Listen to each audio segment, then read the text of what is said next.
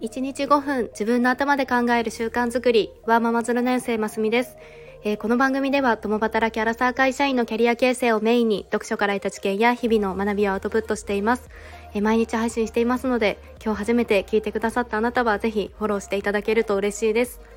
えー、今日はちょっとお金をテーマにの最近知ってこれは面白いなと思ったことがあったのでお話ししたいと思います。でこれがあの家計簿アプリの財務が2022年から今年にかけたこの1年間っていう期間ででユーザーの支出データを分析してでその消費パターンをあの4つの人物像に分けて紹介していた記事がありました。でその記事ではえ Z 世代を対象にしていたんですがこの4つの分類っていうのは、まあ、家族構成だったりとか生活環境によってでボリューム層にその差異があったとしても結構どんな世代の人にも当てはまるんじゃないかなと思ったのでこれをぜひご紹介したいなと思います。えー、あなたはどんな優先順位でどんなものやことにお金をかけていますか？の自分はこのタイプに当てはまりそうっていうのがあればぜひ教えてください。でまずこの4つのタイプでその消費傾向の人物像をざっとお話しすると、えー、1つ目のタイプがアクティブスタディスト。でこれは旅行とか飲み会だったりその外向き支出の比率とかあとは習い事だったり自分磨きにかける支出の比率が高いそうです。で2つ目がライフフルネス。でこのタイプは食費とか日用雑貨だったりその日常生活の豊かさに関わる支出の比率が高いそうです。で3つ目がビジュアルラバー。でこれはコスメとか洋服とかその自分にかけるアイテムとかのプレゼントをしてその人とのつながりをするっていうための支出の比率が高いそうです。で4つ目がホビニスト。でこれはもう趣味に全力っていうことでのイベントとかゲームレジャーだったりそのエンターテインメントにかけるその支出の比率が高くってで自分の好きなことに対してはもう支出を厭わないっていうようなタイプだそうです。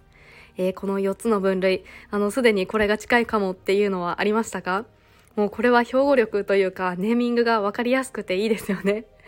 で、この4つの消費のタイプは、えー、具体的にそれぞれの支出の項目とか支出の金額っていうのをの全体の平均と比較して何が特徴的なのかその突き抜けているのかっていうのが、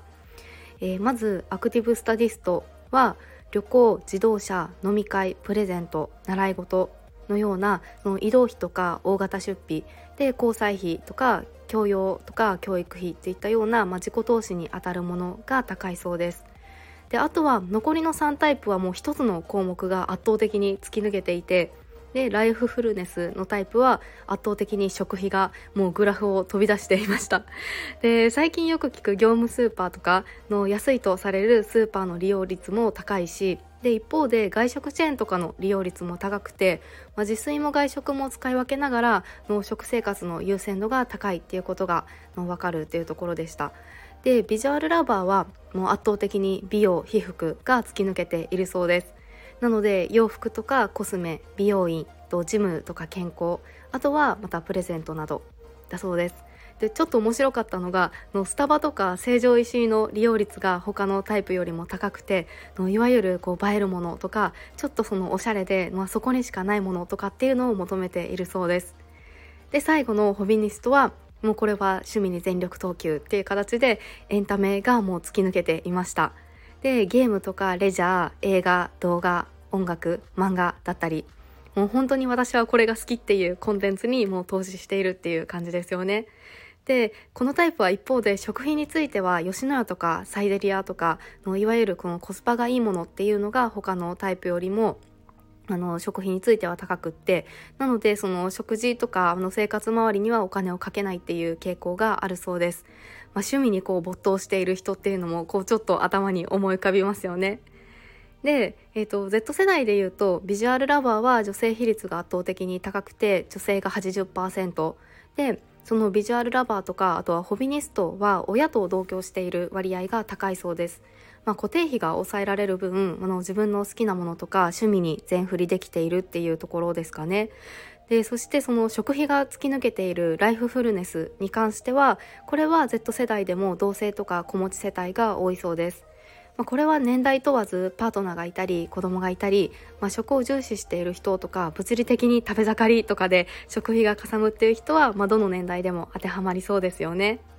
はい、えー、今日は家計簿アプリから分析された4つの消費傾向のタイプっていうのを紹介させていただきましたあなたもこれっていうタイプはありましたか？の私は人と会う本を読む旅をするっていうタイプなのでのアクティブスタディストがそのまんま当てはまるなと思っていました。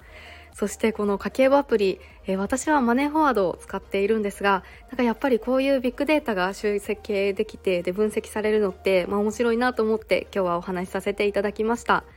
えー、それでは今日は家計簿つけてますっていう方もまあ、そういうのはいいからお金はドンと使っているっていう方もいいねボタンやフォローしていただけると嬉しいです。えー、最後まで聞いてくださって本当にありがとうございました。それではまた明日お会いしましょう。